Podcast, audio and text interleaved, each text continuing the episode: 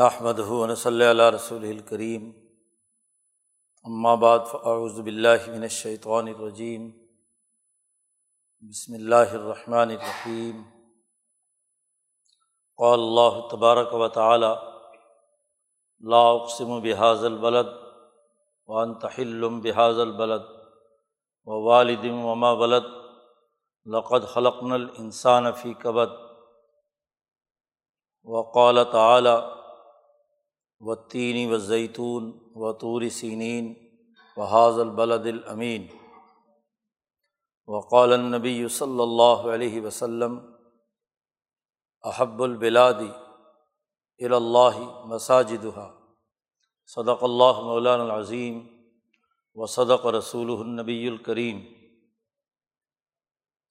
معزز دوستوں قرآن حکیم انسانی سماج کی تشکیل کے لیے صحیح اور درست، کامل اور مکمل پروگرام واضح کرتا ہے۔ انسانیت اللہ کو محبوب ہے اور انسانی زندگی بغیر اجتماع اور سماج کے اس عرض پر ممکن نہیں۔ انسان جب بھی اس دنیا میں رہتا ہے تو اجتماعی صورت میں رہتا ہے۔ اکیلا نہیں، اسے دوسرے انسانوں سے انس ہے، محبت ہے، تعلق ہے۔ اسی لیے اس کا نام انسان رکھا گیا ہے۔ تو انسانیت کا وجود اجتماعیت کے بغیر ممکن نہیں ہے۔ اور اجتماعیت کون سی اچھی ہے اور کون سی غلط؟ اس کا شعور پیدا کرنا، اس حوالے سے بنیادی انسانیت کے اصول بتلانا، اس کا نظام متعین کرنا، یہ دین اسلام کا سب سے بڑا مقصد اور ہدف۔ امبیا علیہم السلام اسی مقصد کے لیے دنیا میں آتے ہیں کہ انسانیت کے داخلی نظام میں ان کی اجتماعیتوں کو درست خطوط پر تشکیل دینے کے لیے جد وجہد اور کوشش کریں۔ اور انسانی یہ اجتماعیت اپنے خالق و مالک اللہ رب العزت کی معرفت حاصل کر کے اس کے ساتھ اپنا تعلق قائم کرے اللہ سے تبارک و تعالیٰ کا تعلق اجتماع کا مطلوب ہے، انسانی سوسائٹی کا مطلوب ہے۔ اسی لیے اس بستی کو الٹ دینے کا حکم دیا گیا، جس کی اجتماعیت خراب تھی اور ایک آدمی اکیلا نیک تھا۔ ذاتی طور پر اس کی نیکی نے اس بستی کی اجتماعیت کو درست کرنے کے لیے کوئی کردار ادا نہیں کیا۔ اس کے نتیجے میں اللہ نے حکم دیا کہ اس سمیت، اس نیک آدمی سمیت پوری کی پوری بستی کو الٹ دیا جائے۔ اجتماعیت اصل ہے۔ اجتماع ہی کی صورت میں ہمیں نماز پڑھنے کا حکم دیا گیا ہے۔ اجتماع ہی کی صورت میں جمعہ پڑھنے کا حکم دیا گیا ہے۔ اجتماع ہی کی صورت میں عیدین پڑھنے، حج کرنے، روزہ رکھنے، زکوٰۃ کا نظام قائم کرنے، عبادات کا نظام اسی اجتماعیت کو قائم کرنے کے لیے۔ کتاب مقدس قرآن حکیم کا بنیادی موضوع انسانی اجتماع ہی رہا ہے۔ آج کا سب سے بڑا المیہ یہ ہے کہ ہم وہ کتاب جو انسانی اجتماعیت کو درست خطوط پر قائم کرنے کے لیے نازل ہوئی تھی، آج ہم نے اسے انفرادی نقطۂ نظر سے پڑھنے، پڑھانے اور اس پر عمل کرانے کا ایک رسمی طریقۂ کار اختیار کر لیا ہے۔ اور اس اجتماعی سوچ سے، شعور سے محروم ہو گئے جو یہ کتاب مقدس قرآن حکیم اپنے ماننے والوں کے دل و دماغ میں منتقل کرتا ہے۔ گزشتہ دو تین جمعوں سے ہم نے قرآن حکیم کی اجتماعیت کے حوالے سے وہ تمام مقامات اور دائرے ان پر گفتگو کی تھی کہ جو انسانی اجتماعیت کے لیے ناگزیر ہے وہ المدینہ کی صورت میں ہو یا قریہ کی صورت میں ہو یا مصر کے حوالے سے ہوں۔ قرآن حکیم جا بجا ایسے مقامات کا تذکرہ کرتا ہے جس کی اساس پر انسانی اجتماعیت تشکیل پذیر ہوتی ہے۔ قرآن حکیم نے ان الفاظ میں ایک اور اصطلاح استعمال کی ہے جسے البلد کہا جاتا ہے۔ یہ آیات مبارکہ اور احادیث جو تلاوت کی گئی ہیں، ان میں البلد پر گفتگو کی گئی ہے۔ شہر، البلد عربی زبان میں اس ایک محدود دائرے میں موجود اس مقام، خواہ وہ شہر کی ہو، ریاست کی صورت ہو، یا پوری اجتماعیت کے تناظر میں عرض کی صورت ہو۔ البلد کا اطلاق اس مکان پر ہوتا ہے، اس جگہ پر ہوتا ہے، اس اسپیس پر ہوتا ہے، جس میں انسانوں کا اجتماع ہو۔ انسانوں کی اجتماعیت جہاں ہو، لوگ آپس میں اجتماعی معاملات طے کرتے ہوں، ایک دوسرے کے دکھ سکھ میں شریک ہوتے ہوں، مل کر کوئی اجتماعی کام کریں، اسے عربی زبان میں البلد کہا جاتا ہے۔ اور خاص طور پر وہ مکہ مکرمہ جس کو اللہ پاک نے البلد الامین کہا ہے، اس کا خاص طور پر قرآن حکیم نے تذکرہ کیا ہے۔ یہ آیات جو تلاوت کی گئی ہیں، ان میں انہیں اہم ترین مقامات کا ذکر ہے۔ خاص طور پر مکہ مکرمہ اور بعض حضرات کی رائے یہ ہے کہ اس سے مدینہ منورہ بھی مراد قرآن حکیم نے البلد کے حوالے سے دو الگ الگ اصطلاحات استعمال کی ہیں۔ قرآن حکیم کہتا ہے، البلد الطیب یخرج و نبات ہو بے عزن ربی ہی ایک ایسی سرزمین ہے، ایسا شہر ہے، ایسا ملک ہے جو اطیب ہے، پاکیزہ ہے۔ اس پاکیزہ شہر اس عمدہ شہر میں تمام معاشی سرگرمیاں، تمام زراعت اور باقی تمام امور بڑی عمدگی سے کیا ہے، پیداوار ہو رہی ہے۔ یا و نبات ہو بھی عزن ربی ہی اللہ کے حکم سے اس پاک زمین، عمدہ زمین، بہترین زمین میں سے نباتات اگتے ہیں۔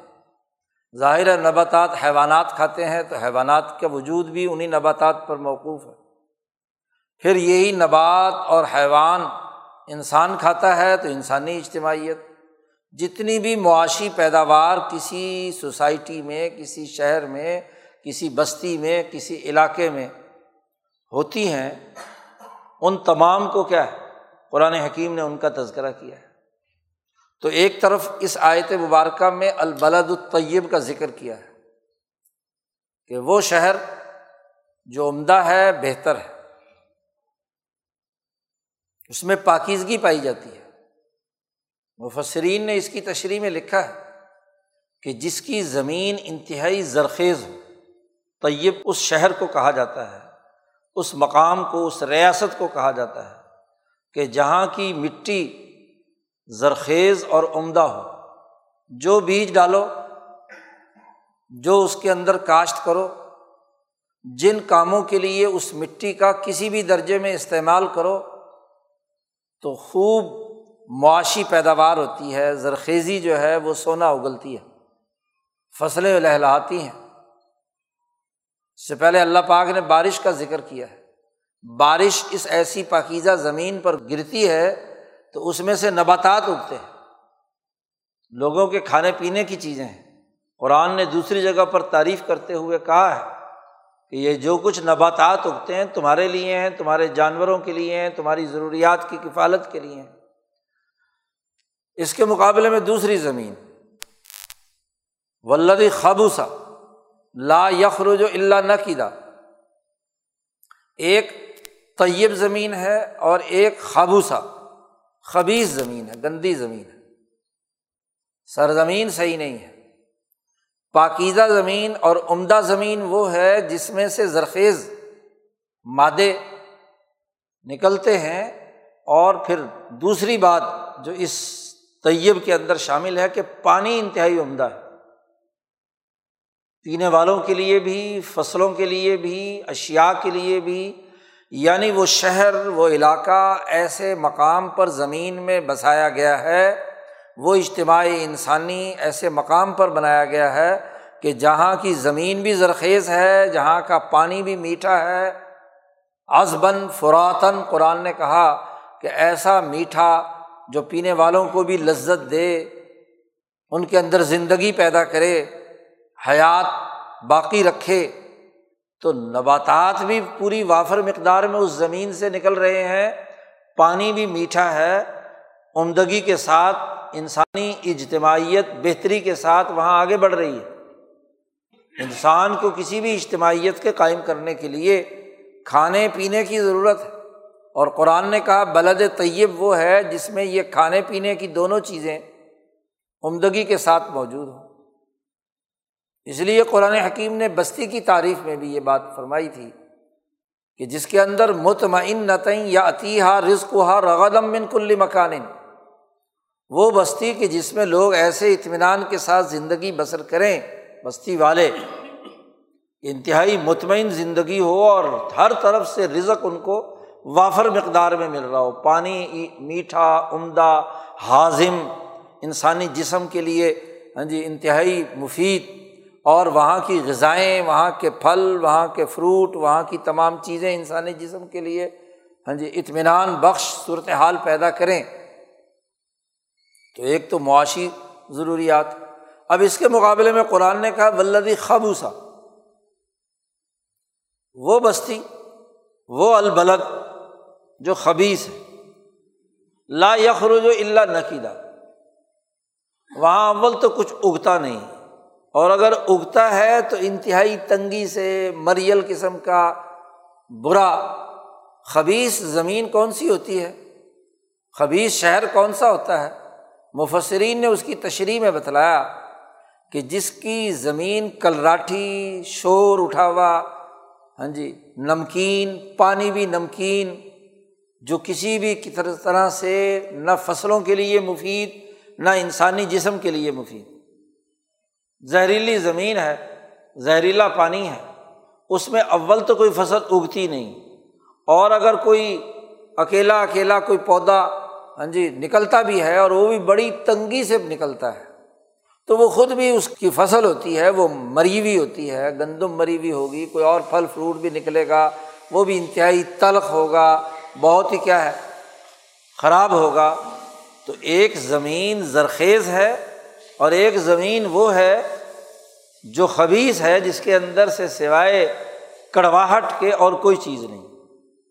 قرآن حکیم نے یہ البلد الطیب اور البلد الخبیس کی مثال دے کر دراصل اس انسان کی مثال دی ہے۔ اس سے پہلے جو پوری سیاق و سباق ہے اس آیات کا کہ ایک وہ آدمی ہے جو ایک نظریہ رکھتا ہے، ایمان رکھتا ہے۔ انسانیت کی خدمت کی سوچ رکھتا ہے، عامل الصالحات کرتا ہے۔ انسانیت کی اجتماعیت کے قائم کرنے کے لیے کام کرتا ہے المومن۔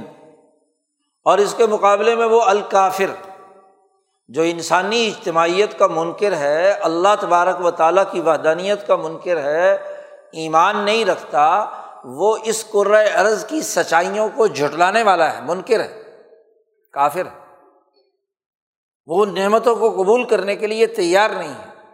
اس کی احساس پر کسی ڈسپلن میں آنے کے لیے تیار نہیں ہے۔ کسی قانون کا پابند نہیں ہونا چاہتا۔ لا قانونیت اختیار کرتا ہے۔ تو قرآن حکیم نے دونوں کو سمجھانے کے لیے کہا، دیکھو وہ سرزمین جو زرخیز ہو، جس میں جیسے ہی پانی پڑا اور اس میں سے کیا ہے، بہت عمدہ پودے اور چیزیں انسانیت کے فائدے کے لیے پیدا ہو گئیں۔ اور وہ زمین ہے کہ بارش تو برسی، اور بارش برسنے کے باوجود ایک کلراٹھی زمین میں تو مزید دلدل ہو جاتا ہے، پانی نکلتا ہی نہیں۔ زمین میں جذب نہیں ہوتا، وہ بلکہ کلر، شور اور زمین سے نکل کر باہر آ جاتا ہے۔ فصل وصل کچھ نہیں ہوتی۔ اور یہ ایک حدیث میں بھی نبی کرم صلی اللہ علیہ وسلم نے اس کی وضاحت کی۔ آپ صلی اللہ علیہ وسلم نے فرمایا کہ میری مثال ایسے ہی ہے۔ جیسا کہ کسی زمین پر بارش برسے، نبوت ایک بارش ہوتی ہے، انسانیت کی ترقی کے لیے، نظریات کی، افکار کی، دل و دماغ کے اندر، دل کے اندر، دماغ میں اچھے، عمدہ خیالات، شعور، بلندی، انسانیت کی خدمت کا جذبہ اللہ سے تعلق قائم کرنے کا جذبہ نبوت کے ذریعے سے انسانی دل و دماغ پر نبوت کی بارش برستی ہے۔ اب جیسے سرزمین مختلف ہوتی ہے، نبی اکرم صلی اللہ علیہ وسلم نے فرمایا، ایک سرزمین وہ ہوتی ہے کہ جو اس پانی کو جذب کرتی ہے اور جذب کر کے اس نے فصلیں، نباتات، عمدہ چیزیں پانی پورا کا پورا اس زرخیز زمین نے جذب کر لیا اور اسے کنورٹ کر دیا فصلوں میں۔ بہت ساری عمدہ چیزیں اگا دیں جو جانوروں کے کھانے کا چارہ بھی اور انسانوں کے کھانے کے لیے۔ گوشت وغیرہ، پھل، سبزیاں، گندم وغیرہ، وہ ساری پیدا ہو گئی۔ تو اس بارش سے اس زرخیز زمین نے بہت عمدگی سے انسانیت کی بھلائی کے کام کیے۔ اور ایک وہ زمین ہے۔ نبی اکرم صلی اللہ علیہ وسلم نے فرمایا کہ ایسا چکنا پتھر، ایسا پتھر ہے کہ بارش تو نبوت کی ہر ایک پر برستی ہے۔ جیسے بارش ساری زمین پر برستی ہے، کلراٹھی زمین ہو، خراب زمین ہو، اچھی زمین ہو، ہر ایک پر بارش کا موسم ہو تو سب پہ برستا ہے۔ لیکن وہ اتنی گندی اور خبیص زمین ہے کہ پانی یا تو وہاں کھڑا ہو کر کلر پیدا کر رہا ہے، یا آپ صلی اللہ علیہ وسلم نے فرمایا چکنا پتھر ہے، جس پر سے پھسل کر ارد گرد کے لوگ تو فائدہ اٹھا رہے ہیں، لیکن وہ اس سے فائدہ اٹھانے کے لیے تیار نہیں ہے۔ پتھر دل لوگ جو ہیں، ان کے اندر وہ بارش اندر داخل ہی نہیں ہوتی، جذب ہی نہیں ہوتی۔ جی۔ تو نبی اکرم صلی اللہ علیہ وسلم نے فرمایا کہ تیسرا انسان وہ ہوتا ہے کہ جس میں جذب کی صلاحیت تو نہیں ہے لیکن پانی اس نے محفوظ کر لیا۔ بڑے بڑے تالاب بن گئے، بڑی بڑی کیا ہے ہاں جی جگہ پر جوہڑ بن گئے۔ وہاں سے لوگ پانی نکال نکال کر جانور بھی پیتے ہیں، انسان بھی پیتے ہیں۔ تو نبی اکرم صلی اللہ علیہ وسلم نے فرمایا کہ میرا جو علم نبوت کے ذریعے سے انسانیت پر نازل ہوا ہے، کچھ تو ایسے زرخیز دماغ ہیں کہ جنہوں نے اس سے شعور حاصل کر کے اپنا سسٹم بنایا۔ انسانیت کی ترقی کا نظام بنایا۔ خلافت راشدہ جیسا عمدہ نظام ان زرخیز دماغوں نے، ابو بکر صدیق، عمر فاروق، عثمان غنی مرتضیٰ اور ان کی پوری مینجمنٹ نے، جو اعلیٰ دماغ کے لوگ ہیں، ابو عبیدہ ابن الجرا ہے ہاں جی طلحہ ہے زبیر ہیں، وغیرہ وغیرہ۔ ایک تو وہ زرخیز دماغ تھے جنہوں نے اس پوری بارش کو جذب کیا اور اس کے نتیجے میں انسانیت کی بھلائی کے لیے شہر بسائے، نظام بنائے جدوجہد اور کوشش کی، کردار ادا کیا۔ اور دوسرے درجے کے وہ لوگ تھے کہ جن کے اندر ویسی زرخیزی تو نہیں تھی، لیکن انہوں نے میری باتیں اپنے سینوں میں محفوظ رکھی، اس کو ضائع نہیں ہونے دیا۔ ہاں جب ضائع نہیں ہونے دیا تو بعد میں آنے والے لوگوں پر ان کے سینوں کا ذخیرہ ان تک پہنچا تو ان کے ذریعے سے کیا ہے؟ پہنچے گا۔ اور وہ سیراب کریں گے لوگ۔ تو وہ فقہ وہ محدثین، وہ مفسرین جنہوں نے اس ذخیرے کو جو صحابہ نے اپنے سینوں میں محفوظ رکھا، ابو حرر رضی اللہ تعالیٰ عنہ جیسے لوگ، ابن عمر اور حضرت عائشہ صدیقہ جیسے لوگ، جن کے سینوں سے وہ علم منتقل ہوا اور آنے والی نسلیں آج تک اس سے فائدہ اٹھا رہی ہیں۔ ایسا علوم نبوت کا اجتماع اس کا تالاب بنا دیا کہ جس سے آج بھی لوگ فیضیاب ہو سکتے ہیں۔ دوسرا درجہ وہ ہے تیسرے درجہ، بارش تو ابو بکر پہ بھی برسی تھی اور بارش تو نبوت کے ابو جہل پر بھی برسی تھی۔ لیکن اس ابو جہل کا دل اتنا پتھر تھا، اتنا شوریدہ تھا، اتنا کلراٹھی زمین تھی کہ وہ پانی جذب کرنے کے بجائے اس کے سر پہ سے پھسل کر دوسری طرف چلا گیا۔ زیادہ زیادہ اس کے بیٹے کو توفیق ہوئی اکرما کو، کہ وہ ایمان لے آئے۔ لیکن وہ پتھر دل جو ہے، اس کے اوپر اس کا کوئی اثر نہیں ہو تو یہاں قرآن حکیم نے البلد الطیب اور البلد الخبیس دو متضاد چیزوں کی مثال دے کر بتلایا کہ عمدہ شہر کون سا ہوتا ہے اور ایک برا شہر کون سا ہوتا ہے۔ پھر شہروں میں سب سے مرکزی مقام جو پوری انسانیت کے لیے عالمی سطح پر انسانیت کی ترقی کا پروگرام رکھنے والا مرکز ہے وہ البلد مکت المکرمہ ہے، جسے ابراہیم اور اسماعیل نے بسایا اور اس کے پورے تاریخی تسلسل سے وہ مکہ دنیا کی کل اجتماعیت کا عالمی مرکز بنا۔ تو قرآن نے اسی لیے قسم اٹھائی ہے۔ مکت المکرمہ، اس پورے ارض کا وہ مرکزی مقام ہے، محوری جگہ ہے کہ تمام ارض کا بالکل سینٹرل پلیس ہے۔ اس عہد عتیق، وہ جو اوپر مالا اعلیٰ میں جو مقام موجود ہے، مقام محمود، بیت المعمور، اس کے بالکل سیدھ میں اس ارض کے مرکز میں جو پوری انسانیت کے لیے ایک نمونے کا شہر۔ ابراہیم علیہ السلام نے بیت اللہ الحرام بنا کر متعین کیا اور اس بیت اللہ امین بیت اللہ الحرام کے لیے دو بنیادی اصول طے کر دیے۔ ایک، امن، اعلان کر دیا۔ من داخلہ ہو کانا آمینہ جو اس شہر میں داخل ہوگا، اسے امن ہوگا۔ شہری اجتماعیت کے لیے پہلی ضرورت امن ہر انسان کی جان، مال، عزت، آبرو کو تحفظ اور امن حاصل ہو، یہ پہلی ضرورت ہے۔ تو ابراہیم نے جب یہ شہر بسایا، بیت اللہ الحرام بنایا، اسماعیل نے ان کے ساتھ مل کر جد وجہد اور کوشش کی، تو اس شہر کے بسانے کا جسے کہا للدی بی بک کا تھا، جو بکہ میں، مکہ میں ہے، یہ جو شہر بسایا، اجتماعیت قائم کی، تو اس اجتماعیت کی پہلی خصوصیت امن۔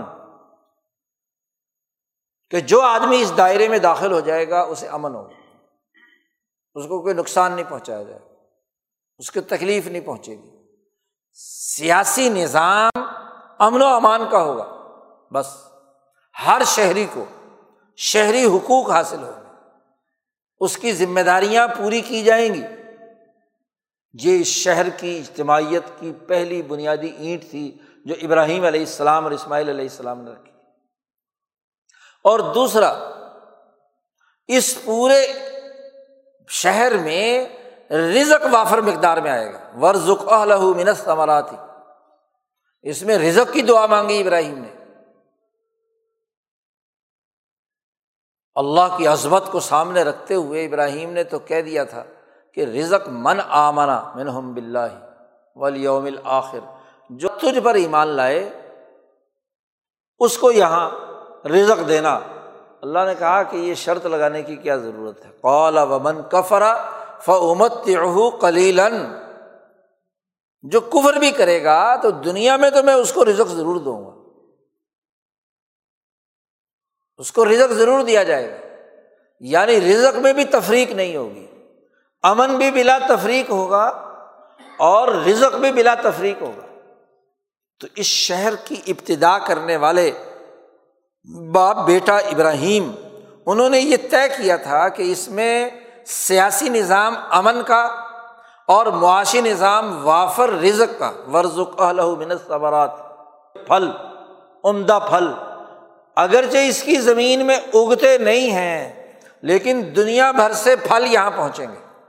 منت ثمرات ساتھ ہی البلد الطیب طائف تھا۔ طائف کی زرخیز زمین سے سب پھل، فروٹ اور دنیا بھر کی ہر چیز شروع زمانے سے مکہ میں آتی تھی۔ اور پھر ہوتے ہوتے پوری دنیا سے ہر نیا پھل اور ہر نئی چیز جو ہے مکہ مکرمہ پہنچ رہی۔ تو اس شہر کی اجتماعیت کے یہ دو بنیادی دائرے تھے۔ اب ابراہیم اور اسماعیل سے لے کر نبی اکرم صلی اللہ علیہ وسلم کے عرصے میں اسیب نے کلاب کے تین سو سال پہلے اس شہر پر امن و امان کی حکومت قائم کرنے کے بعد بتدریج یہاں جو خرابی پیدا ہوئی، وہ یہ کہ اس امن کو، اس سیاسی اتھارٹی کو اور اس معاشی فراوانی کو کچھ مخصوص طبقات نے اپنے قبضے میں لے لیا۔ سرمایہ پرست طبقے، ظالم، جو نہ یتیم کے حقوق کا لحاظ رکھتے ہیں، نہ مسکین کے حقوق کا لحاظ رکھتے ہیں۔ معاشی تنگی پیدا کر دی یتیموں، مسکینوں۔ اور پست لوگوں کے لیے، پست بنا دیا انہیں۔ اور دوسری بڑی خرابی پیدا کر دی غلامی، امن کے بجائے غلامی کا نظام، طبقاتی نظام۔ تو ابو جہل کی قیادت میں جو نظام مکہ کا چل رہا ہے، اس کی ابراہیم اور اسماعیل کی تعلیمات کے رغم یعنی یہ شہر یا بلد جس مقصد کے لیے بنایا گیا تھا، اس کے خلاف ابو جہل کے نظام نے غلامی پیدا کر دی، امن کی جگہ پہ بد امنی، خوف۔ اس نے معاشی خوشحالی کے بجائے معاشی بدحالی پیدا کر دی کہ یتیم اور مسکین ان کے حقوق نہیں ادا کیے جا رہے۔ بلکہ یتیم اور مسکین کے، غریب کے حقوق سلب کیے جا رہے۔ ہیں یعنی وہ وسائل جو ایک شہر کی کل اجتماعیت کے لیے حاصل ہوئے تھے، سیاسی طاقت کی صورت میں یا معاشی قوت اور وسائل کی صورت میں، اس کو ایک مخصوص طبقے نے اپنے مفادات کے لیے کیپچر کر لیا، اپنے مقاصد کے لیے استعمال کرنا شروع کر دیا۔ اب ایسے موقع پر مکہ مکرمہ میں یہ صورت مبارکہ نازل ہوتی ہے۔ قرآن حکیم نے اس شہر کی قسم اٹھائی ہے۔ لا اقسم و بحاظ البلد۔ یہ بات کتھی قابل قبول نہیں ہے۔ یہ شہری نظام جو تم نے بنا رکھا ہے۔ ابو جہل نے یہ فساد زدہ، یہ طبقاتی، یہ سرمایہ پرستی پر مبنی جو اس البلد کی تم نے خصوصیت تباہ و برباد کر دی ہے۔ لا، ہرگز یہ بات قابل قبول نہیں ہے۔ قسم کھاتا ہوں میں، حاضل بلد۔ یہ اس بلد کی قسم اٹھاتا ہوں، اس شہر کی۔ شہر کی شہریت کس لیے بنی تھی؟ بنایا کس لیے گیا تھا؟ اور شہر بنتے کیسے ہیں؟ اور خاص طور پر اس بات کی کہ انتہلم بحاد البلد کہ اے محمد صلی اللہ علیہ وسلم، آپ جو اس مکہ میں نازل ہوئے ہوئے ہیں، آپ اترے ہوئے ہیں یہاں۔ اور آپ وارث ہیں اس شہر کے بانیوں کے۔ ابراہیم کی اولاد میں سے ہیں، اسماعیل کی اولاد میں سے ہیں، اس تسلسل کے وارث ہیں۔ آپ اس بستی میں تشریف لائے ہیں اپنے آبا و اجداد کے تسلسل کے تناظر میں۔ تو بانیا نے شہر نے شہر بنایا کیوں تھا؟ انتہل بحاد البلد آپ کے یہاں اترنے کی بھی میں قسم اٹھاتا ہوں۔ اور اس بلد امین بلد کی قسم اٹھاتا ہوں۔ اور پھر قرآن نے کہا کہ دیکھو شہر ایسے تھوڑی بستے۔ شہر انسانوں سے بستے ہیں۔ اور انسانی اجتماعیت قائم ہوتی ہے۔ وہ والد وما ولد۔ والد والد دونوں کے لیے استعمال ہوتا ہے۔ ماں کے لیے بھی اور باپ کے لیے بھی۔ والد اور وما ولد۔ اور جو ان دونوں سے آگے اولاد پیدا ہوئی ہے، نسل انسانی کا ارتقاء، اس کی اجتماعیت باپ اور اس بیٹوں اور اولاد اس کے تسلسل سے ہے، ولادت سے ہے۔ اس کی قسم یعنی انسانیت کی ولادت اور نسل انسانی کا جو فروغ ہو رہا ہے، اس کی قسم ہے۔ تین قسمیں اٹھائی۔ شہر کی قسم آپ کے یہاں پر نازل ہونے کی قسم؟ فتح مکہ کے بعد نازل ہوں یا پیدا وہاں مکہ مکرمہ میں ہوئے، رسول اللہ صلی اللہ علیہ وسلم کی پیدائش وہاں ہوئی، اس وقت سے آپ کا حلول ہے۔ اور پوری تاریخ کی بات ہے، صرف انتا میں نبی کرم صلی اللہ علیہ وسلم ہی نہیں، آپ صلی اللہ علیہ وسلم وارث ہیں بانیان شہر کے، جنہوں نے یہ شہر بنایا ہے۔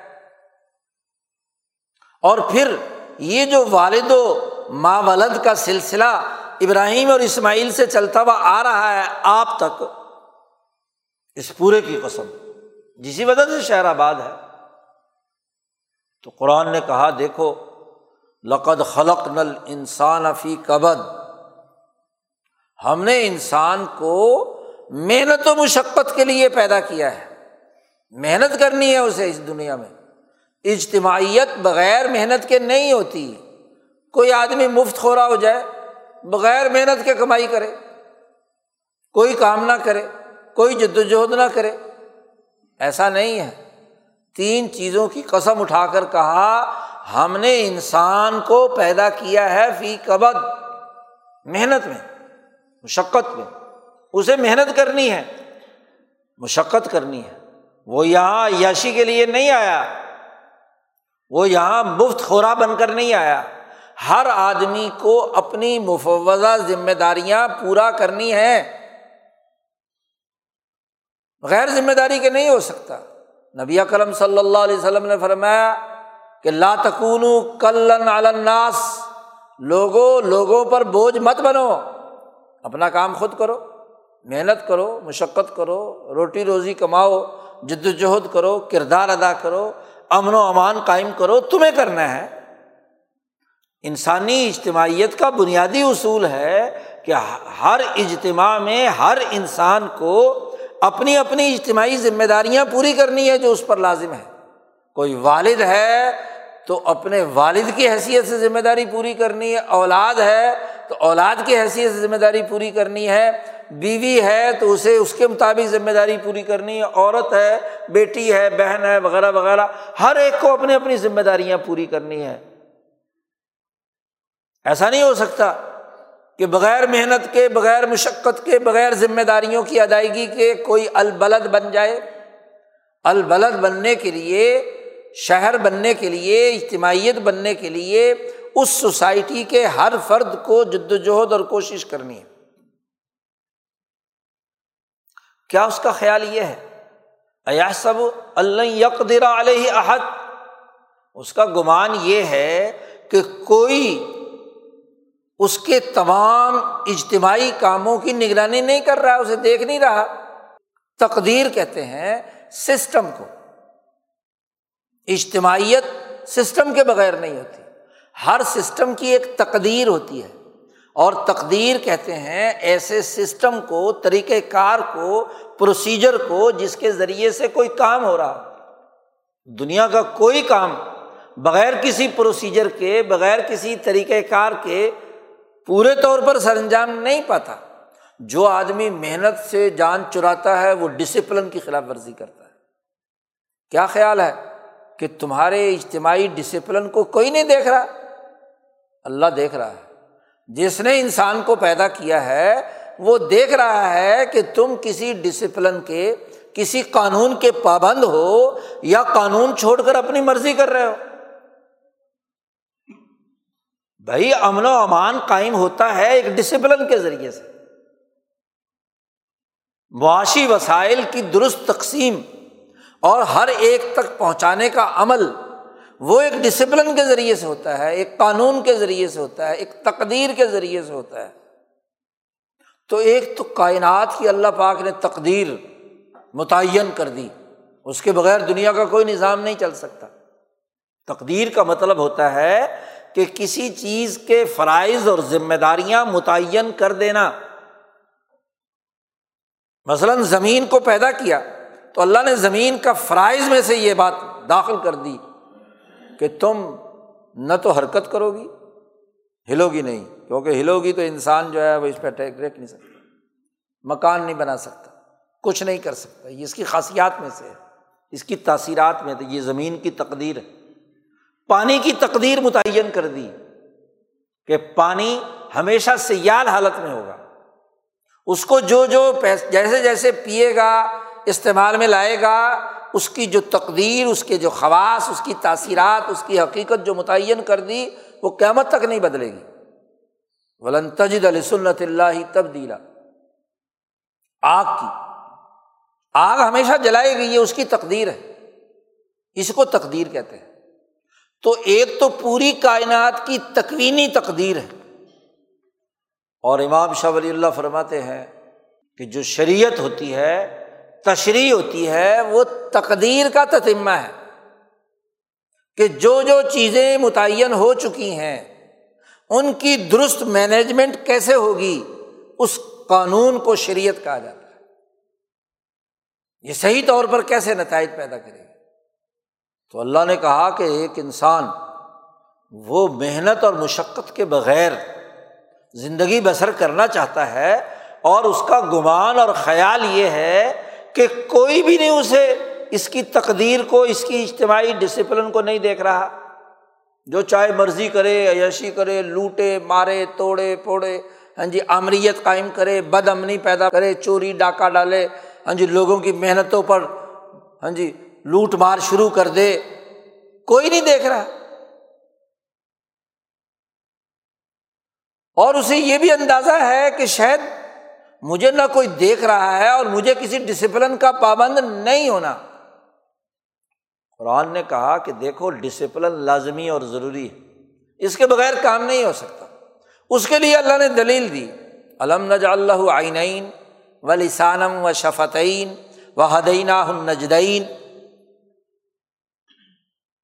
کیا ہم نے اس کو دو آنکھیں نہیں دی؟ آنکھیں کس لیے ہیں؟ کہ تم گرد و پیش کا ادراک کر کے اس ڈسپلن کو سمجھو، اس عالمگیر نظام کو سمجھو کہ جو اس کائنات میں اللہ نے مقرر کیا ہے کہ ہر چیز ایک ڈسپلن کے تحت چل رہی ہے۔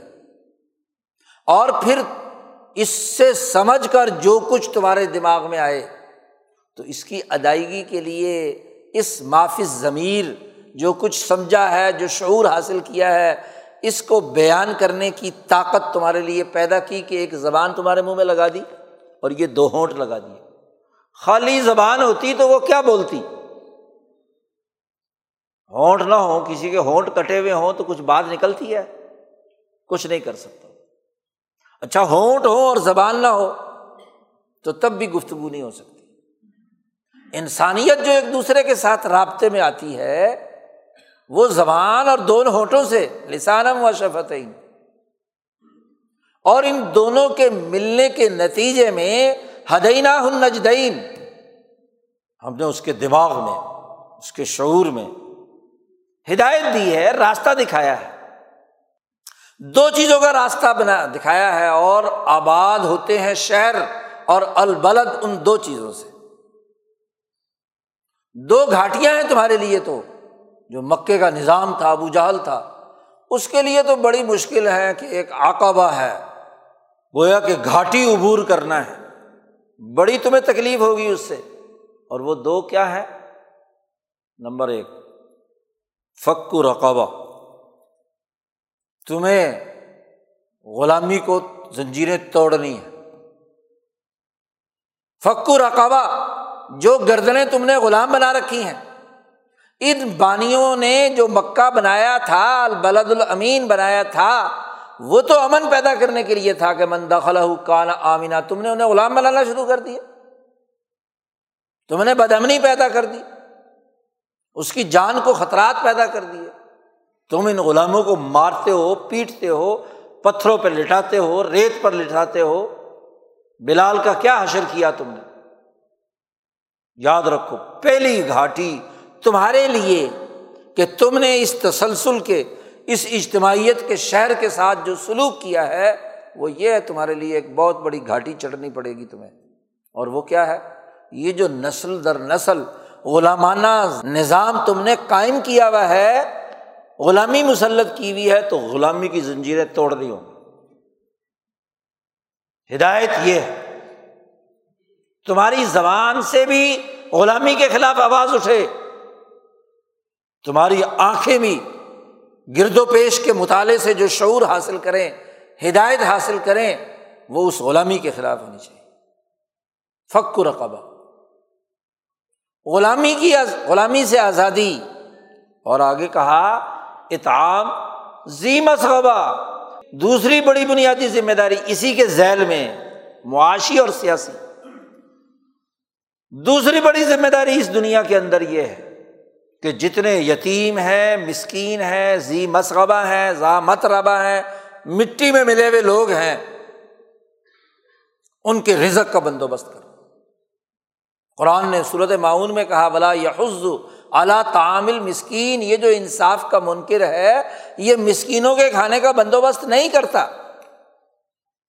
مکہ تو بنایا تھا اس لیے کہ یہ رزق تمام کو ملے، خواہ مسلمان ہو یا کافر ہو، اللہ کو مانے یا نہ مانے، ہر ایک کے لیے، دنیا کے اندر۔ رزق وافر تھا، امن کے لیے بنایا تھا، تم نے مفت خوروں نے، جو انسان کی محنت کے قائل نہیں ہے محنت کا استحصال کرنے والے سرمایہ دار ہیں۔ وڈیرے ہیں، لٹیرے ہیں، چور ہیں، ڈاکو ہیں، حکمران ہیں۔ سیاسی طاقت رکھتے ہیں۔ عدالتوں کی کرسیوں پر بیٹھے ہوئے قانون بناتے ہیں۔ تم نے یہ دونوں چیزیں اس بلد امین کے اندر تباہ و برباد کر دی اب تمہیں یہ دو گھاٹیاں عبور کرنی پڑیں گی۔ سیاسی طور پر نظام درست کرنے کے لیے غلامی کی زنجیریں توڑنی ہوں گی۔ اور معاشی وسائل کی منصفانہ تقسیم کے لیے سوسائٹی کے کمزور اور پسے ہوئے طبقوں کو اپنے برابر لا کر ان کو رزق دینا ہوگا۔ ان کو اتعام کھانا کھلانا ہوگا۔ ان کے لیے بندوبست کرنا ہوگا۔ پھر تم تو ایسے ظالم ہو کہ اپنا خونی رشتے دار اور اس کی اولاد یتیم بن جائے، وہ رشتے دار مر جائے تو یتیم کا مال تم ایسے کھاتے ہو جیسے ہاں جی اپنی کمائی ہو، لوٹ مار کا مال ایسے کھاتے ہو تم۔ یتیمن ذا مقربہ، تمہارا قریبی رشتے دار ہے، تمہارا خون ہے۔ تمہارے خون اتنے سفید ہو گئے کہ اپنے اس رشتے دار کے چھوٹے چھوٹے بچوں کو بھی تم بخشنے کے لیے تیار نہیں ہو۔ صورت النساء میں اللہ پاک نے اس کی مزید تفصیل بیان کی ہے۔ بلکہ وہاں اللہ نے وارننگ دی۔ اگر یہ لوگ خود بالفرض مر جائیں اور ان کے چھوٹے چھوٹے بچے چھوڑ کر جائیں اور کوئی ظالم ان بچوں کی روٹی چھین کر چلا جائے تو تم سوچو کہ تمہارے دل پر کیا گزرے گی؟ کہ میری عدم موجودگی میں میرے چھوٹے چھوٹے بچوں کا نوالا چھین کر لے گا۔ تو وہ قریبی رشتے دار جو فوت ہو چکا اور اس کی چھوٹی اولاد، اس کی بھی تم ضرورت پوری کرنے کے لیے تیار نہیں، اتنی سرمایہ پرستی پیدا ہو گئی۔ بغیر محنت کے معاشی وسائل پر ڈاکہ ڈالنے کی جو تمہاری عادت پیدا ہو گئی، یہ گھاٹی تمہیں عبور کرنی پڑے گی۔ اس سے تمہیں نکلنا پڑے گا۔ بہت بڑی آکابہ ہے۔ اس لیے کہا فلک تحمل آکابہ وما درا کا مل یہ گھاٹی ہے کیا؟ یہ گھاٹی ہے۔ گھاٹی کی تشریح کر دی خود قرآن نے۔ اسی صورت میں، تاکہ البلد کی جو اصل صورت ہے جو جس مقصد کے لیے یہ البلد بنایا گیا تھا وہ برقرار رہے۔ تو ایک بڑی بنیادی ذمہ داری ہے اور جب پہلے یہ ظلم اور معاشی تباہی کا نظام ٹوٹ کر فک کل نظام ہو گیا، تو اب سم مکانہ من الدین آمن پھر ایمان معتبر ہوگا، ظالم کا ایمان، متکبر کا ایمان، وہ تو رسمی ہے۔ منافقت ہے۔ وہ تو ڈھکوسلا ہے۔ وہ کہتے ہیں کالت العراب آمنا علم تو منو ولاکن قولو اسلم تم ابھی ایمان نہیں آیا تمہارے اندر۔ آمن تو اس کے بعد ہوگا کہ پہلے غلامی کی زنجیریں توڑو۔ پہلے سوسائٹی کے کمزور لوگوں کے معاشی حقوق ادا کرو۔ سما کانا من اللہ دینا امن ایمان لائیں۔ و تباسو بصبر و تباسو ثابت قدم رہے اور رحمت ایک دوسرے کے ساتھ رحمت اور شفقت کی پارٹی وجود میں لائیں نظام بنائیں تب کامیابی ہوگی، پھر البلد بحال ہوگا۔ یہ مکی صورت ہے اور مکی صورت میں البلد کی بنیادی خصوصیت یہاں بیان کر دی۔ آپ دیکھیے کہ نبی اکرم صلی اللہ علیہ وسلم کی بیس سالہ جد وجہد کے نتیجے میں مکہ فتح ہوتا ہے اور وہ البلد الامین کی جو اصل بلدیت ہے، اس کو ربی اکرم صلی اللہ علیہ وسلم نے بحال کیا ہے۔ اور اس شہر میں بیٹھ کر بحال کیا ہے، جو دوسرا المدینہ بسایا۔ ایک نیا شہر، ایک عمدہ ریاست ریاست مدینہ۔ نبی اکرم صلی اللہ علیہ وسلم نے بنائی۔ وہ معیارات جو بانی ابراہیم اور اسماعیل کے تھے، امن اور معاشی خوشحالی کے، اس کی اساس پر مدینے کی ریاست تشکیل دی۔ اور مدینے میں وہ طاقت اکٹھی کر کے جی گردروں کو آزاد کر کے، غریبوں، یتیموں، مسکینوں کو ساتھ لے کر، اسی بلال کو ساتھ لیا جو مکے میں غلام تھا۔ وہ تمام کمزور لوگ، جنہیں مکے کے لوگ، جن کے حقوق سلب کر رہے تھے، ان کو ساتھ لے کر پوری اجتماعیت و تواسو بصبر و تواسو بالمرحمہ کی بنیاد پر جن کی ٹریننگ ہو چکی تھی، انہوں نے آ کر مکہ فتح کیا اور البلد کی جو اصل شکل ہے، وہ بحال کی۔ اس کا ایک الگ سے نظام بنایا۔ البلد کی بلدیت کو برقرار رکھ کر اس کی اجتماعیت کو آگے بڑھانا یہ قرآن حکیم کی تعلیم کا حصہ ہے۔ اور مفسرین نے اسی لیے کہا وہ انتحلم بحاد البلد۔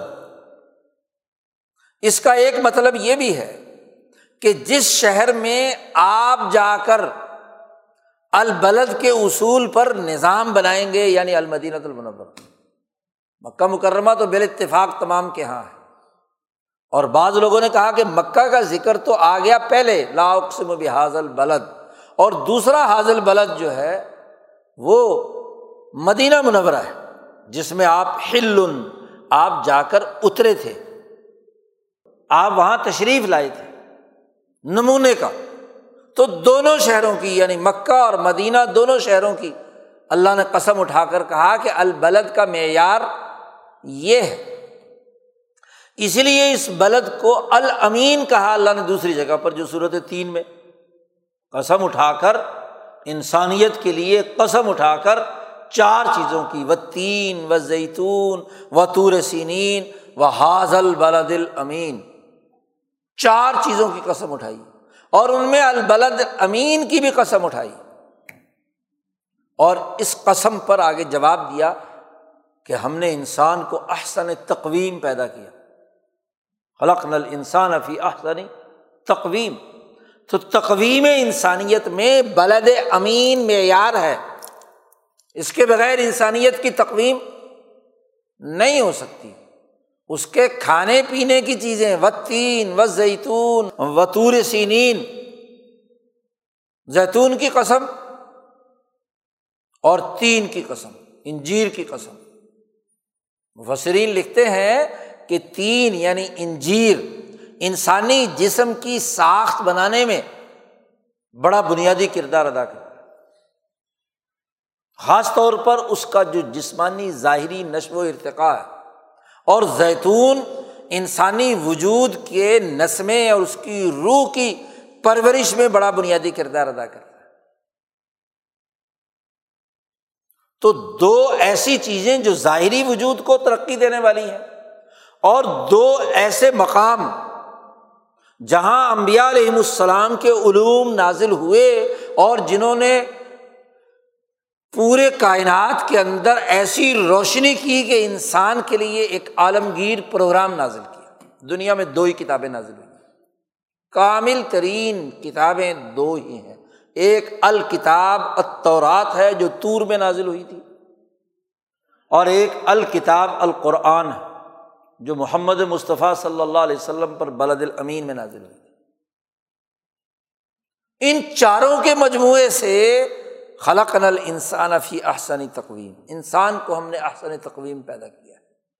تو انسانی شہر بسانے ہیں، تو ان چیزوں کا لحاظ رکھنا ہوگا۔ بلد امین بلد امین کو امین اس لیے کہتے ہیں کہ امن والا شہر۔ کیونکہ سیاست اگر امن کی نہ ہو جان مال عزت آبرو لٹ جائے، انسان گاجر مولی کی طرح کٹتے رہیں تو وہ شہر تو نہیں ہے۔ اس لیے عربی زبان میں شر البلاد اس کو کہتے ہیں کہ مالا صدیق لہو وہاں کسی انسان کا کوئی دوست اور یار نہ ہو، کوئی اس کا ہمدرد اور غمخوار نہ ہو۔ آدمی جب کسی شہر میں جائے اور کوئی اس کو پانی پوچھنے والا نہیں، کوئی اس کو عزت دینے والا نہیں، کوئی اس کو امن دینے والا نہیں تو اس کو شر البلاد کہا جاتا ہے۔ اور خیر البلاد وہ ہوتا ہے اچھا شہر وہ ہوتا ہے کہ جہاں باہر کا آیا ہوا مہمان ہو۔ تو اس کو لوگ ہمدردی کریں، کھانا پینا، اس کی ضروریات، اس کے ساتھ معاملات درست کریں۔ جی۔ فکہ نے تو یہاں تک قانون بنایا کہ کوئی تاجر کسی دوسرے شہر سے مال لے کر آیا ہے۔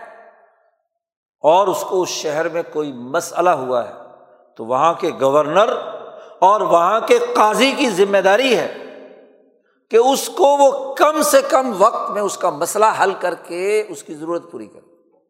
اس نے اگر عدالت میں مقدمہ دائر کیا ہے تو اسی دن میں یا اگلے دن میں فوراً ہاں جی تحقیقات کر کے اس کا فیصلہ کر دے۔ یہ نہ ہو کہ جناب والا اس کو مہینوں لٹکاتا پھرے، کیونکہ اتنے دن تو وہ نہیں ٹھہر سکتا۔ اور اگر چلا گیا تو اس کا حق ختم ہو گیا۔ تو شہریوں سے اس تاجر کو جو پردیسی ہے، اس کے حقوق کے تحفظ کا نظام بھی دیا۔ تو نبی کرم صلی اللہ علیہ وسلم نے اس البلد الامین کی اساس پر جو المدینت المنورہ، البلد الامین نیا وجود میں لائے اور اس میں جو معیاری نظام بنایا، بلدیاتی نظام۔ آج کہنے کو تو بلدیاتی نظام کا لفظ استعمال کیا جاتا ہے۔ لیکن بلد کی کون سی خصوصیت اس میں پائی جاتی ہے؟ نبی کرم صلی اللہ علیہ وسلم نے مدینہ منورہ کا جو نظام بنایا، مکہ مکرمہ کا اور دنیا بھر کے خیر البلاد کا نظام بنایا، اس کی بڑی بنیادی خصوصیات تھی۔ گھر بنانے کا قاعدہ کیا ہوگا؟ جی سڑکیں کیسی بنائی جائیں گی؟ پانی کی نکاسی اور پانی کے استعمال کا طریقہ کیا ہوگا؟ گویا کہ ایک شہری زندگی میں امن اور معاشی خوشحالی کے لیے جو بھی بنیادی امور ہیں، رہنے، بسنے، کھانے، پینے، پہننے اور دیگر تمام امور کو جو آج کل کسی بلدیاتی نظام کا حصہ ہوتے ہیں، وہ تمام امور پورے کرنا یہ البلد کی بنیادی خصوصیت ہے۔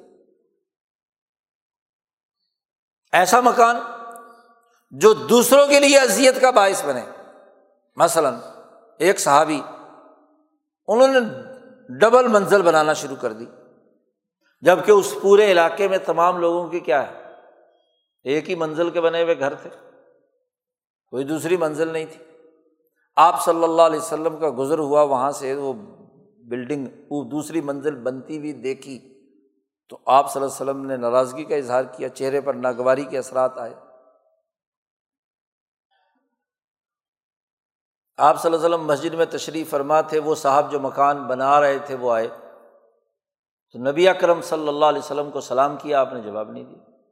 ناراضگی کا گویا کہ اظہار۔ دوبارہ انہوں نے کوشش کی تو تو صحابہ سے پوچھا کہ کیا وجہ ہے کہ نبی اکرم صلی اللہ علیہ وسلم مجھ سے ناراض ہے مجھ سے ایسا کیا جرم سرزد ہوا؟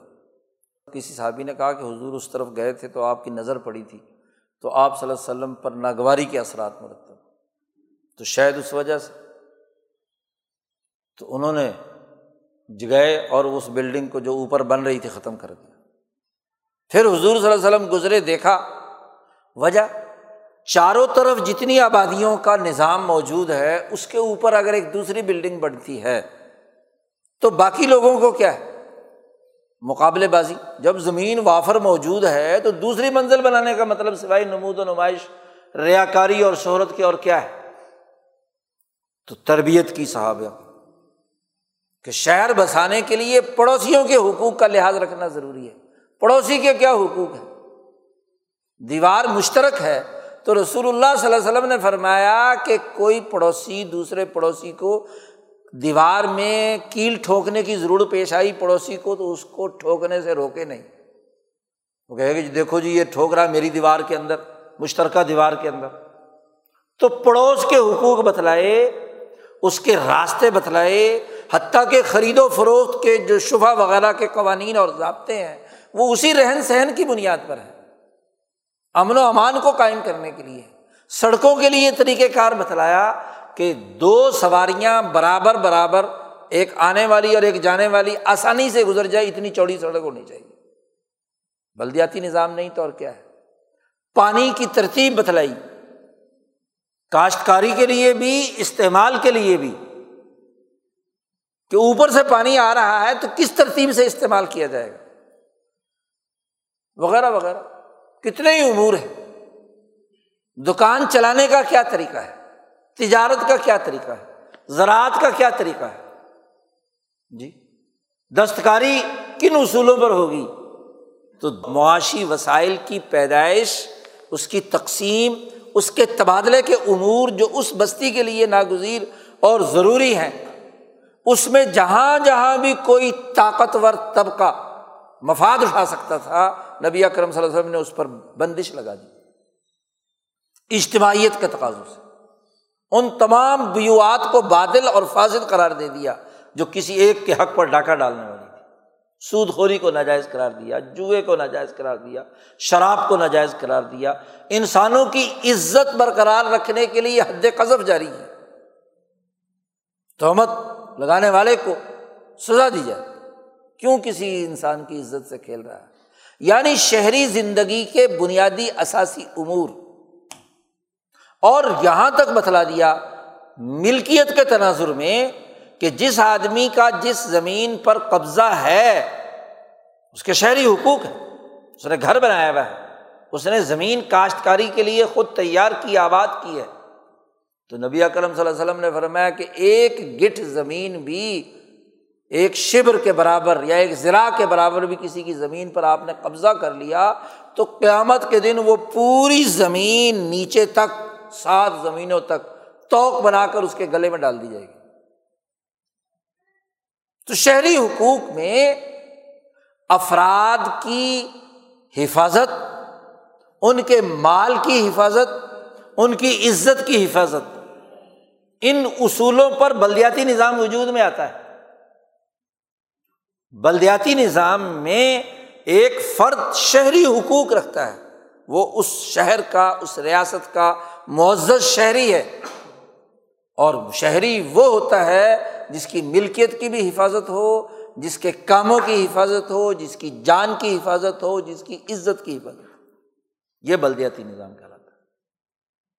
اور اس کے مقابلے میں اسی صورت سے پتہ چلا کہ وہ البلد نہیں ہوتا، جہاں غلامی کا نظام جہاں کمزور لوگوں کے حقوق دبائے جاتے ہیں طاقتوروں کے لیے کیا ہے؟ ساری چیزیں، سارے وسائل ہوں۔ کمزوروں کے لیے کچھ نہ ہو۔ تو وہ شہر نہیں ہوتا۔ وہ ریاست نہیں ہوتی۔ وہ ملک نہیں ہوتا۔ اور پھر اسی تناظر میں ربی اکرم صلی اللہ علیہ وسلم نے فرمایا، اس حدیث میں جو ابھی خطبے میں تلاوت کی، احب البلادی اللہ مساجد شہروں میں سب سے محبوب ترین جگہ اللہ کے یہاں وہ ہے جسے مسجد کہا جاتا ہے۔ کیونکہ مسجد مسجد حرام مسجد حرام کی طرف رخ کر کے ہر مسجد بنتی ہے۔ اور مسجد حرام جس دن بنی تھی، بیت اللہ حرام کے گر ارد گرد تو بیت اللہ بنا تھا تو من داخلہ کا نام امن کی جگہ ہے، اجتماع کی جگہ ہے، اجتماعی حقوق کی جگہ ہے۔ وہاں ہر آدمی اپنے ذاتی انفرادی خواہشات کے مطابق بنائے ہوئے لباس سب کے سب اتار کر ہر آدمی دو کپڑوں کے اندر اس خانہ کعبہ کا ننگے پاؤں طواف کرے گا۔ ایسے ہی جیسے ماں کے پیٹ سے پیدا ہو کر۔ تو اس کی طرف رک کر کے مسجد بن رہی ہے۔ تو مسجد ایک نظریے کے تحت ہے۔ وہ البلد الامین کی امانت رکھتی ہے۔ وہ اس کی نمائندہ ہے۔ اس کی تعلیم و تربیت کا مرکز ہے۔ وہ اللہ سے جوڑنے اور اللہ کے اس البلد کو برقرار رکھنے کی ذمہ دار ہے جو ابراہیم اور اسماعیل نے بیت اللہ الحرام کو بنا کر سامنے رکھا تھا۔ تو اس لیے احب البلاد اللہ ہی اللہ کے نزدیک سب سے محبوب ترین جگہ مساجد ہا اس شہر کی مسجدیں۔ مسجد نبوی ہے، مسجد الحرام ہے۔ مسجد نبوی ہے جو کنٹرول کرتی ہے، وہیں بیٹھ کر رسول اللہ صلی اللہ علیہ وسلم خزانے کا نظام چلا رہے ہیں، عدالتی نظام چلا رہے ہیں، سیاسی نظام چلا رہے ہیں، قوانین نافذ ہو رہے ہیں، وہ پارلیمنٹ بھی ہے، وہ عدلیہ بھی ہے، وہ آپ کا بیت المال بھی ہے۔ مسجد نبوی جہاں آج کل کبری ہے، وہ اذان دیتا ہے، مؤذن اوپر ممبر کے سامنے، یہ حضور صلی اللہ علیہ وسلم کا بیت المال تھا۔ خزانہ یہاں ہوتا تھا۔ اور اس خزانے میں کیا ہوتا تھا؟ جب تک نبی اکرم صلی اللہ علیہ وسلم تھے، آپ صلی اللہ علیہ وسلم کی حیات مبارکہ میں خزانہ کیا تھا؟ آپ کی تلواریں تھیں، آپ کا کچھ سامان تھوڑا بہت تھا، یا جو لوگوں میں تقسیم کیسے بچ جاتا تھا، تھوڑا بہت وہ رکھتے تھے، ورنہ تو سب لوگوں میں تقسیم کر دیتے یہ بیت المال تھا۔ تو بیت المال بھی وہی تھا، عدالت بھی وہی تھی، سیاست بھی وہیں سے تھی، لشکروں کا روانگی بھی وہیں سے تھی تو مسجد تو ایک البلد بنانے، المدینہ بنانے، مصر بنانے اور القریہ بسانے کے لیے وجود میں لائی گئی ہے۔ اس لیے جو مسجد ہے وہ اس کا محور ہے۔ اس لیے مسجد چاہے مکہ مکرمہ کی ہو، مسجد الحرام، بیت اللہ الحرام، وہ بھی اس آبادی کے بالکل سینٹر میں اور مسجد نبوی بھی مدینہ منورہ کے بالکل سینٹر میں۔ اور دنیا بھر میں جہاں جہاں مسلمانوں نے نئے شہر بسائے، تو اس کے مرکزی مقام پر مسجد، اور مسجد چونکہ اللہ کا گھر، اللہ کے حکم کے مطابق نظام بنانا ہے، وہ مسجد اتنی طاقتور ہے کہ کسی حکمران کی بھی حکومت مسجد میں نہیں ہے۔ امام ابو یوسف رحمۃ اللہ علیہ نے واضح طور پر فقہ نے واضح طور پر مسجد پر حکمران کی حکومت نہیں ہوتی۔ اللہ کے گھر، اللہ کا حکم، کا مرکز۔ اللہ کی حکمرانی کا مرکز۔ اور اللہ نے جو امن و امان، جو معاشی خوشحالی، جو اجتماعیت کا نظام بنایا ہے، وہ غالب آئے گا۔ یہ نہیں کہ وہ حکمران اپنی ذاتی خواہشات کے مطابق کام کرنا شروع کر دے۔ تو وہ تو شر البلاد میں سے ہو گیا۔ تو مسجد اللہ کے یہاں محبوب ترین جگہ۔ اور کہا اس ظالم نظام کے تناظر میں کہ اللہ کی مبوض ترین جگہ بازار ہے۔ اور بازار کی تشریح کرتے ہوئے ہاں جی اس حدیث کی محدثین لکھتے ہیں کہ وہ بازار، وہ سوق جہاں خرید و فروخت، لین دین ہوتے ہوئے دھوکا ہوتا ہو، فراڈ ہوتا ہو، رشوت لی جاتی ہو، ملاوٹ ہوتی ہو بدیانتی ہوتی ہو، مظلوموں پر ہاں جی ظلم کیا جاتا ہو، ناپ تول میں کمی ہو، وہ سوکھ، اسواق ہو وہ بازار جو مسجد کے نظام کے تابے ہے، اس میں تو یہ ساری چیزیں نہیں ہوں گی۔ نہ ناپ تول میں کمی ہوگی، نہ رشوت ہوگی، نہ ملاوٹ ہوگی، نہ دھوکا ہوگا، نہ فراڈ ہوگا۔ ایسا نہیں ہوگا نبی اکرم صلی اللہ علیہ وسلم مسجد نبوی سے نکلے بازار میں پہنچے۔ ڈھیر لگا ہوا ہے گندم کا۔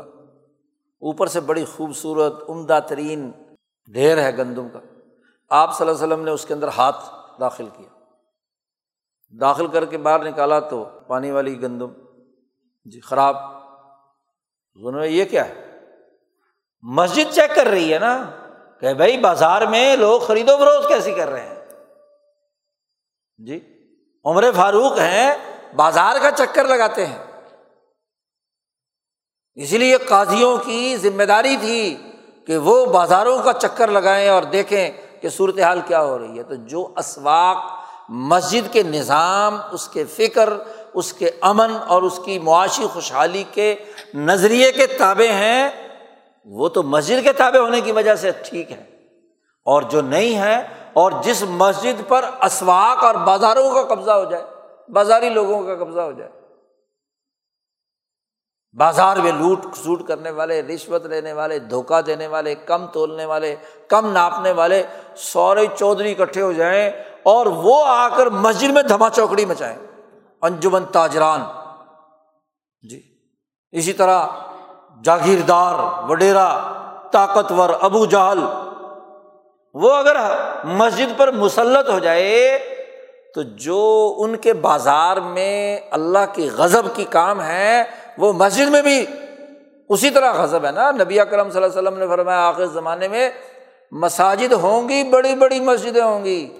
مساجد ہم عامرتن، مسجدیں آباد ہوں گی۔ لیکن وہی خراب من الہدا، وہ ہدایت سے خالی ہوں گی، خرابے کا مرکز ہوں گی۔ کیوں؟ کہ بازار کے تابے مسجد ہو گئی بازاری آدمی نے چندہ دینا ہے۔ بازاری آدمی نے مسجد چلانی ہے۔ جو دکان پر بیٹھ کر لوٹ مار کرتا ہے، دھوکہ دیتا ہے، غبن فاحش کے ساتھ کاروبار کرتا ہے۔ روپے کی چیز سو روپے میں بیچتا ہے، غبن فواہش ہے۔ وہ زمین والا لینڈ لاڈ جو زمین بیچتا ہے، لینڈ مافیا جو اونے پونے داموں غریبوں سے کیا ہے، زمین خرید لیتا ہے اور اربوں خربوں میں اسے بیچتا ہے۔ اب مسجد وہ بناتا ہے، بڑی لش پش کرتی ہوئی مسجد ہوتی ہے، وہ مسجد تو اسواق کتابیں، بازار کتابیں، مارکیٹ کے تابے ظالم کے تابے اس مسجد کی آواز کہاں سے نکلے گی؟ اس کی آواز تو ختم ہوگی۔ جی۔ اس مسجد کی بات نہیں ہو رہی۔ اب یہ جی چونکہ مسجدیں اللہ کو بڑی محبوب ہے، تو سارے سرمایہ دار مل کر مسجدیں بنانا شروع کر دیں، مدرسے بنانا شروع کر دیں، خانقاہیں بنانا شروع کر دیں اور کہے کہ جی یہ تو بس محبوب ترین جگہ بنا لی اور آ کر لوٹ مار کر کے آ کے پانچ وقت وہاں بیٹھ کر دو چار تصویریں گھما لیں اور کہیں کہ جی بس احب المساج احب البلاد میں آ کر بیٹھ گئے۔ پانچ وقت۔ نہیں، مسجد کے اندر آنے کا مطلب یہ ہے کہ مسجد جس طرح کا شہری نظام بنانا چاہتی ہے، وہ شہری نظام وجود میں ہے۔ امن کا، معاشی خوشحالی کا، یتیم و مسکین کے حقوق کا، انسانیت کی ضرورت کا، تو پھر تو وہ احب البلاتی اللہ ہے۔ اور اگر ایسا نہیں، تو پھر بازار کے تابع مسجد تو اب غزل بلاد ہے۔ وہ تو مبغوض ترین جگہ ہے۔ جی کیونکہ بازار کے تابے بازار میں جب غضب ہے، اللہ بہت غضبناک ہوتا ہے جب کوئی انسان کسی دوسرے انسان کا حق چھینتا ہے۔ کسی دوسرے انسان کو بد امنی میں مبتلا کرتا ہے۔ اس کو غلامی کا کے اندر مسلط کرتا ہے۔ تو مسلمانوں کے غلبے کے ہزار بارہ سو سالہ دور میں دنیا بھر میں آپ نظر دوڑائیں۔ وہ شہر بسائے، وہ ریاستیں بنائیں، وہ ممالک بنائے جو امن اور معاشی خوشحالی کا نمائندہ تھے۔ جب سے یہ تین سو سال سے لانت کا نظام برطانوی سامراج نے، ایسٹ انڈیا کمپنی نے، بالخصوص ہندوستان اور ہندوستان پر تسلط کے نتیجے میں پوری دنیا میں نوبادیاتی نظام، شہری نظام تل پٹ کر دیا۔ بلدیت ختم کر دی۔ اس کی بدترین مثال دیکھیے۔ کہ اس ہندوستان میں جو بلدیاتی نظام بنایا، جو صوبائی نظم و نسق قائم کیا، جو پورے ہندوستان کے تمام صوبوں اور ریاستوں کی ہاں جی مرکزی حکومت اور سسٹم بنایا، اس کی احساس نہ البلد پر ہے، نہ مصر پر ہے، نہ المدینہ پر ہے، نہ القریہ پر ہے، جو قرآن نے بیان کیا۔ اس کے بالکل الرغم غلامی کے اثاث پر نوبادیاتی فیصلوں کے تحت عدالت، سیاست، معیشت سسٹم پورا کا پورا بنا جس میں طاقتور سب کچھ۔ آج ہمارا مسئلہ یہ نہیں ہے کہ ہم نے نام اسلامی نہیں رکھا۔ ملک کا نام بھی اسلامی رکھا ہے، اپنا نام بھی اسلامی رکھا ہے۔ اپنے شہروں کے نام بھی ہم اسلام کے نام پر رکھتے ہیں۔ کوئی ہندو نام ہو یا انگریز نام ہو تو اس کو اسلامی نام سے بدل لیں۔ تو نام اسلامی بنانے کی بڑی بات ہے۔ تو لا یبقا من الاسلامی اللہ اسم ہو اسلام کا صرف نام باقی رہے گا۔ لال پور کی جگہ پہ فیصلہ آباد، کرشن نگر کی جگہ پہ اسلام نگر، اور فلانے کی جگہ پر فلانا اسلامہ پورہ، اور اسلام آباد، اور فلاں کیا کیا نام رکھ دیا تو نام رکھنے سے کیا ہوگا؟ کام کیا ہے؟ ان پچہتر سالوں میں وہ نو آبادیاتی دور کا غلامی کا نظام ہے جو مکہ میں ابو جہل نے قائم کر رکھا جو برطانوی سامراج نے دو سو سال یہاں قائم کیے رکھا۔ آج مسئلہ اسلام کے نام، اسلام کے عنوان کا نہیں۔ آج مسئلہ ان تعلیمات کا ہے جس کی احساس پر قرآن نے البلد الامین بسایا تھا۔ مکہ مکرمہ جنہوں نے ابراہیم اور اسماعیل نے بنایا تھا۔ اس کی احساس پر نظام ہے یا نہیں؟ آج کا پورا سسٹم نو آبادیاتی دور کی اساس پر بنا ہوا ہے۔ جب تک اس اس خطے کا بسنے والا غلامی کے اس نظام کی اس گہرائی کو نہیں سمجھ سکتا، وہ کبھی بھی ذلت سے نہیں نکل سکتا۔ غلامی سے نہیں نکل سکتا۔ اس کی گردن جکڑی بھی ہے، کیونکہ گردن کو تو فکو رقابہ ہوا ہی نہیں۔ گردن تو آزاد ہی نہیں ہوئی۔ وہ تو یتیم ہے، وہ تو مسکین ہے، وہ تو زا مسغبہ ہے زا متربہ ہے، مٹی میں ملا ہوا ہے۔ اس کی تو کوئی حیثیت ہی نہیں، اس کے تو کوئی شہری حقوق نہیں ہے۔ مار دو، قتل کر دو، اڑا دو۔ جی فائرنگ کر کے کہیں بھی۔ یہ حکومتیں ایسی ظالم کہ انسانوں کو مارتے ہوئے بھی کوئی شرم اور حیا نہیں ہے۔ پولیس ایسی گسٹاپو جو تباہی یا بربادی اتارنے کے لیے بندے مارنا اس کے لیے کوئی مسئلہ ہی نہیں ہے۔ چاہے جعلی مقابلے کے ذریعے سے ہو، کسی ریلی میں ہو، کسی ہاں جی ادارے پر حملے کی صورت میں ہو، کسی بھی طریقے سے بندے مار دو۔ کیونکہ اس بندے کا کوئی حق، شہری حق نہیں ہے۔ شہری حقوق نہ ہونے کی سب سے بڑی مثال یہ کہ اس پچھلے پونے تین سو سال سے آپ کی ملکیت محفوظ نہیں ہے۔ طاقتور قبضہ کر لے تو عدالتوں میں مقدمے لڑتے رہو بس۔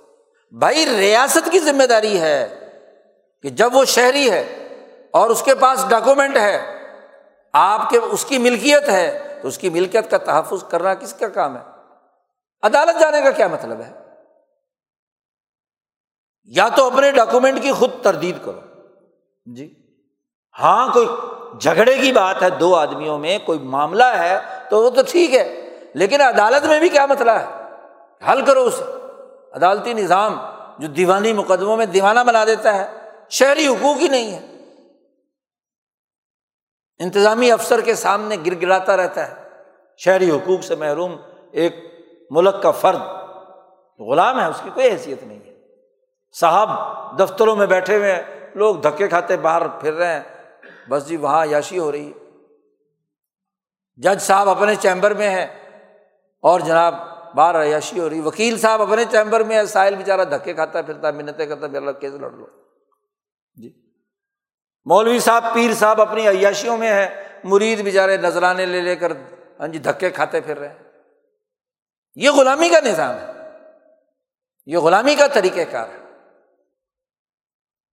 یعنی مذہب کا نمائندہ، جسے انسان دوست ہونا چاہیے، جسے اس غریب کے لیے آواز اٹھانی چاہیے جس نے امن و امان اور شہری حقوق پر گفتگو کرنی تھی، وہ لچھے دار تقریریں سنا کر چندہ وصول کرنا چاہتا ہے نذرانہ وصول کرنا چاہتا ہے، بس۔ اس کی مسجد کو چندہ مل جائے، اس کے مدرسے کو چندہ مل جائے۔ ملا کی دوڑ اس مسجد تک، جس مسجد میں زیادہ چندہ آتا۔ ہے باقاعدہ وہ مسجدیں پگڑی پر چڑھتی ہیں، جو ڈیفینس میں ہو، کوئی بیریا ٹاؤن میں ہو، کوئی جناب پوش علاقوں میں ہو۔ مولوی اگر کوئی چھوڑ کر جاتا ہے، دوسرے مولوی کو پگڑی وصول کر کے جاتا ہے کہ یہاں تو آمدن کافی ہے، لفافے بڑے ملتے ہیں۔ اس لیے کیا ہے؟ اس کا ریٹ بھی زیادہ ہے۔ تو سرمایہ پرستی نے یہاں تک تباہ و برباد کر دیا کہ جو قرآن پڑھنے والا ہے، وہ بھی حلق سے اوپر اوپر قرآن پڑھ کر پیسہ وصول کرنا چاہتا ہے۔ اچھا کاری پڑے گا۔ ویلیں شروع ہو جاتی ہیں۔ اور پہلے سے طے کرتا ہے کہ اتنے پیسے تو میرے فکس ہیں، ویلیں میری اپنی ہیں۔ تمہارے ساتھ کوئی تعلق نہیں۔ ناطے پڑیں گے تو پہلے کرائے پہ، ٹھیکے پہ۔ جی محرم آ جائے یا ربیع الاول آ جائے، پہلے لاکھوں میں بکنگ ہوتی ہے اور پھر جب ناطے پڑیں گے تو پھر کیا ہے؟ تو جو لوٹ مار کا کام، یہاں کی بیوروکریسی یہاں کی عدلیہ، یہاں کی سیاستدان، یہاں کے لیڈر یہاں کے رہنما، وہی کام پیر بھی کرے، وہی قاری کرے، وہی نعت خان کرے، تو کیا فرق؟ کیسا قرآن پڑھا ہے؟ قرآن تو شعور دیتا ہے۔ البلد کا اور وہ البلد جو المین ہو، امن والا۔ وہ البلد جو یتیموں، مسکینوں کے حقوق اور پسے ہوئے طبقات کے لیے آواز بلند کرے۔ ان کے حقوق کا تحفظ۔ آج یہ بات ہمیں سمجھنا لازمی اور ضروری ہے کہ قرآن کے نقطۂ نظر سے ایک مسلمان، ایک انسان کے شہری حقوق کون سے ہیں جن کے تحفظ کے لیے رسول اللہ صلی اللہ علیہ وسلم نے کام کیا؟ وہ شہری حقوق ہیں یا نہیں؟ وہ آبادیات ہیں یا نو آبادیات ہیں؟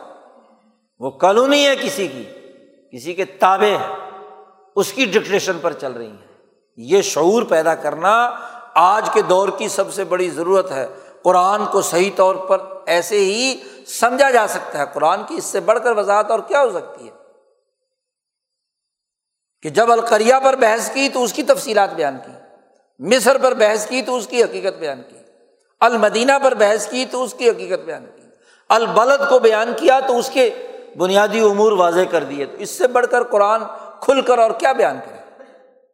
جب عقل معاوف ہو جائیں عیاشیوں میں مبتلا ہو جائیں اور مفاد پرستی پیدا ہو جائے، غلامانہ سوچ پیدا ہو جائے، تو وہاں اس گردن کو آزاد کرانے کے لیے، غلامی کی زنجیریں توڑنے کے لیے عقل و شعور اور قرآن پیغام کا منتقل کرنا ایک دوسرے تک یہ ایک فریضہ بن جاتا ہے۔